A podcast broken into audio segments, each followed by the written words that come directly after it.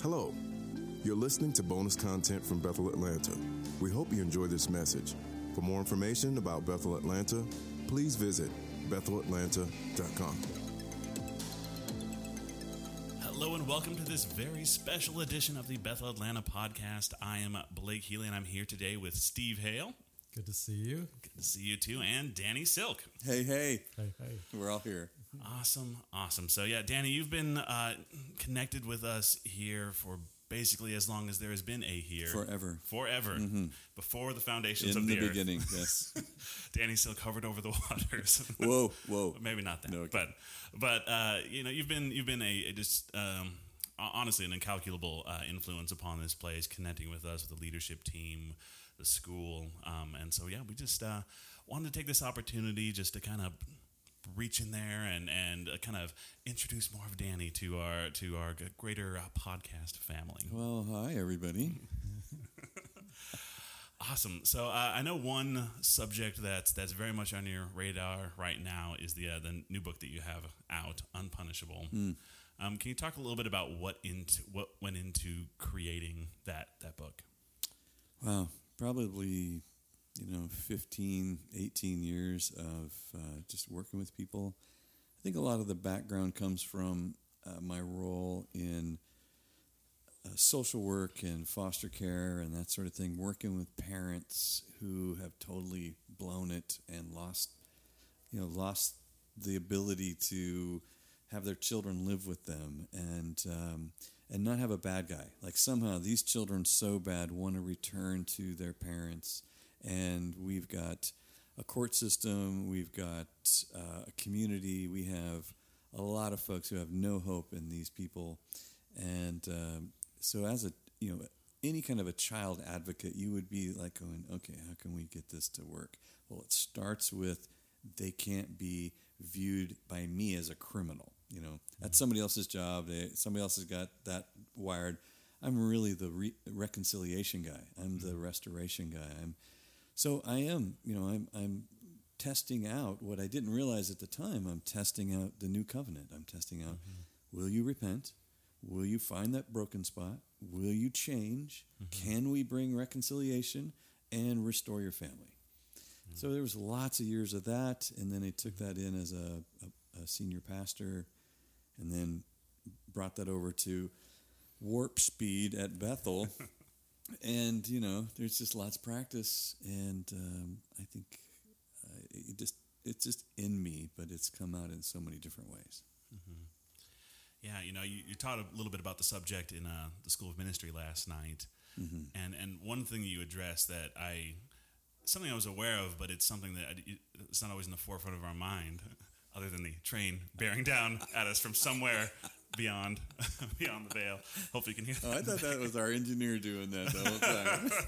We're trying to make it feel really authentic, Totally, you know, yeah, very you know? earthy. We got this farmland here, you know. You want to get that feel going. No, but it is is really addressing how ingratiated, or not ingratiated, ingrained in our perspective, this idea of the need for punishment Mm. is. Mm-hmm. Can you talk a little bit about that and how, whether it's in the church or outside the church, but this this kind of need for for I think you called it being addicted to punishment. Yeah, the uh, the subtitle of Unpunishable is ending our love affair with punishment, and it uh, I think you know in the the human heart or psyche or really I think just you know through the perspective of uh, fallen man, which essentially you know I describe in the book is, is is seeing God through the eyes of the serpent because Adam and Eve have shifted governments. They've they traded leaders, they traded rulers when they broke the one rule they had. And in doing so, they end up with a perspective looking at the Father through their new leader's eyes, which is looking through the serpent's eyes at the Father. And that is where the fear and the shame and uh, the hiding and all that all that comes from the, the that twisted perverted perspective of the father so in there is this this uh, conclusion that, that god is a scary punishing king and i got to hide from him and i've got to avoid that punishment so I think therein begins the cycle of shame in, in people's lives where they are trapped in this loop of be, making themselves as small a target as possible or lying to avoid the consequences of punishment or become the rule maker so you get to be the punisher. And uh, that dynamic is all wrapped up in really what happens when we get separated from God. We, you know, that's the orphaned heart right there. Wow, yeah, it's such a uh, sad, but uh, again, so much a fundament, fundamental part of our of really the fall of man and needing to Yeah. get past that. Yeah, last night in the school, you were talking about uh, forgiveness and repentance, and being unpunishable, and and you know one of your previous books, Keep Your Love On, and it, it, it hit me like you're taking on super core values of Christianity, but they sound almost uh, out there at the edge and and at times heretical to the church. And it's like this shouldn't be, and uh, yet it. Why is this sounding like you're out there? This when forgiveness stuff is too much. Oh, too much. and unpunishable, and keeping our love on, and it and it strikes me as you're just getting you're putting uh, grace in such a everyday language that people are being able to see where we measure up or where where we're, we're actually oh that that's difficult and yet it shouldn't be so why, how's that happening what, what- what's going on there Um, well, I don't really know why it's happening. I, I can I can uh, surmise here that it's happening because we are just being introduced to increasing levels of freedom. There's so much freedom in our lives that, um, for example, when when we strip away the you have tos and you can'ts, uh, by, for example, marriage. You know, like you, well, you have to stay married. You can't get a divorce, and society is pressing marriage to stay together. Stay together. The court systems will punish you. The financial systems will punish you. Social systems will punish you. Everything will punish you if you were to get a divorce. And so it looks like at one point, wow, you know, the family institution is so together. It's it's so so solid. Well, really, what's happened is there's a bunch of pressure. A lot of it comes from religion, and now we live in a today a day where those pressures are almost totally eliminated. And now your marriage is really exposed to how much you're hanging on to it because nobody's pushing you together. Hmm. So now all this character is on display in all this freedom. And so I think we had, really have to emphasize the love piece because the fear piece is dissipating. You know, the fear really of being punished is, is, is dissipating because people are like, ah, there is no God. There's no punisher because there's no God. And there's no right or wrong because there's no rule maker. Actually, I'm the rule maker. You know, I decide. I, my feeling today means this is true. Like, whoa, whoa, stop it. There is absolutes, and there is a God, and there, there are consequences, eternal consequences. And but you are a very free person, and you, nobody's going to make you do these things that at once look like everybody was doing because it was in their heart to do, but when you strip it away, there's there's a lot of um, what looks like the devil is destroying the family. The devil is destroying the society. It's like no, actually, freedom is exposing everyone's character. wow Hmm. well said yeah. yeah last night um, at the end one of our most important leaders stood up and and became very vulnerable and transparent in the way they were asking the question and I could feel the room, the love go toward her, and I could feel just how great people felt and how safe everyone felt because of her ability to do that. Um, so there's something in that unpunishable message that brought that out. It was almost a climax to your message. It was You a total case in point. You know, yeah, just prove the point. it really did. And uh, so, how do you create that in a in a family, in a business, in a church? How, how do you create that? Well, the leaders have to believe it. You know, the leaders it, leaders create culture, and if the leaders believe that um, you know they have to hide themselves to keep their position, they have to lie to each other and to themselves to um, be perceived a certain way. If if the if the leaders don't know how to walk in the light, then they're not they're not going to lead anybody into the light. Mm-hmm. And so when you when you end up with a, a, a, leader who can say, "I have failed, and I I would like some help," uh, that happened because there was a a culture that's been created that says, "We'll help you," because we all need help so th- and what she did is she uh, set the bar on vulnerability to the roof. Mm-hmm. Like you know what?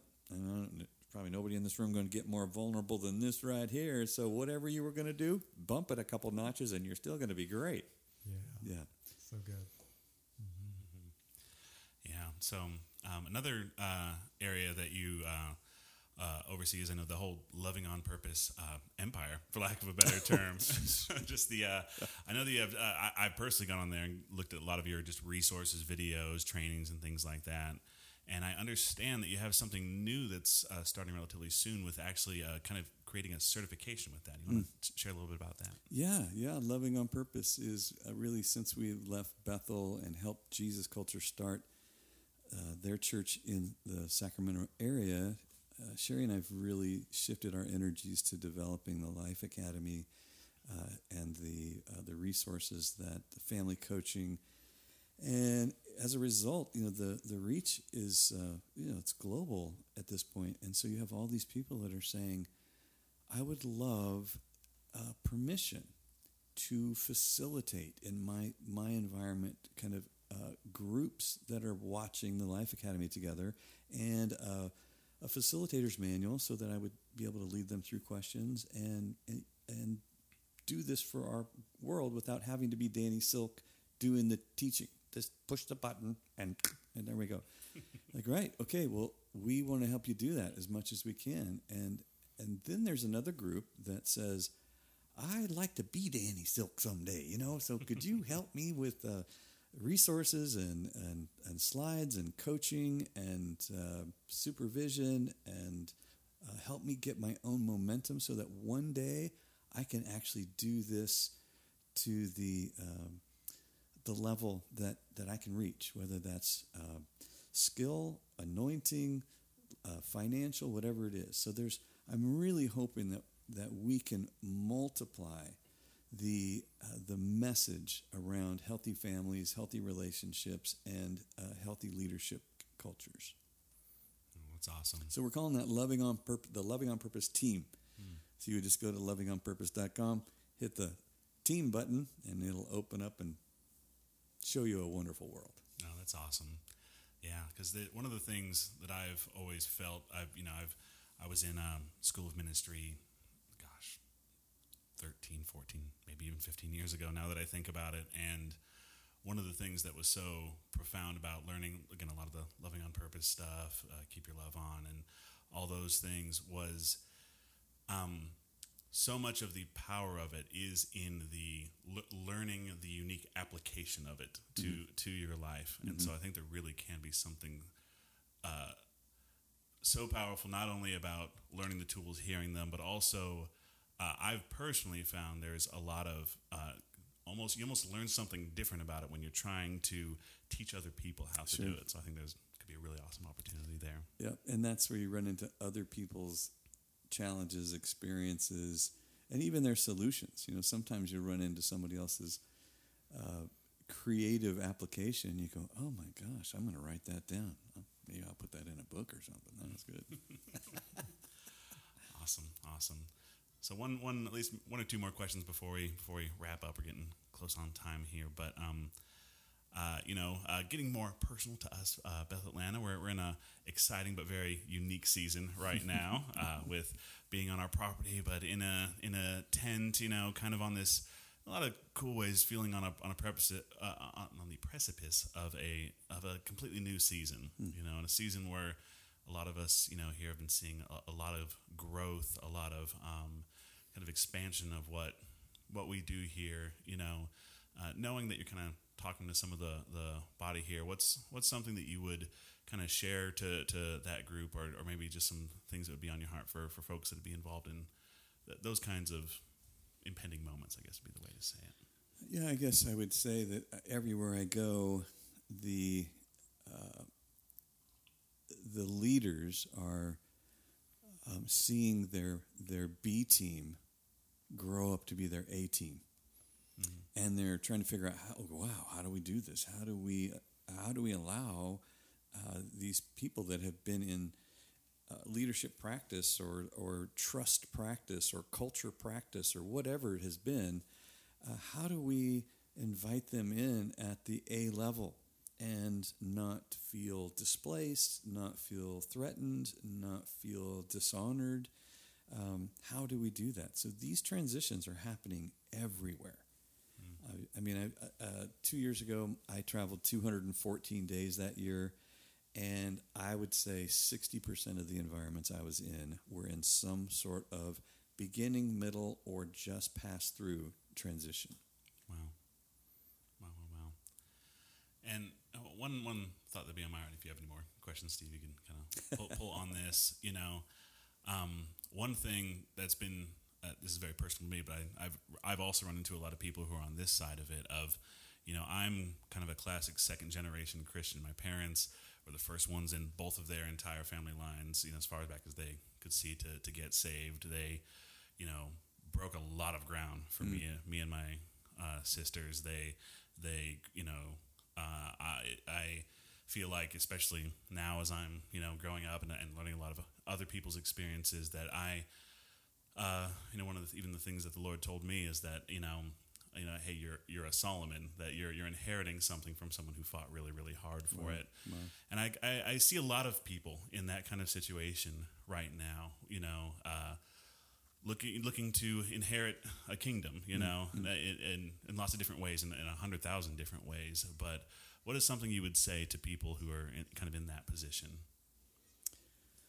Um, well, I think that you know that's a great illustration of a Solomon uh, inheriting what his his warrior father fought to apprehend.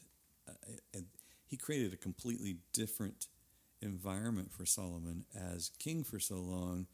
Solomon is born in as a prince, not as a shepherd boy. You know, I mean, he's got a completely different starting point, and uh, he he's a man of peace. He's a guy who really doesn't know how to fight and doesn't want to. So he's so smart. he can find his way around every battle. But then he he he doesn't pay attention to what he's protecting that his dad was protecting, which was the fire, you know, the mm-hmm. presence, the the the primacy of a, a heart knit to the father. And he's, you know, in his wisdom, avoiding all these battles, he starts marrying all these foreign wives who have a pocket full of idols. And before he knows it, he's questioning his own faith and eventually introducing all this compromise.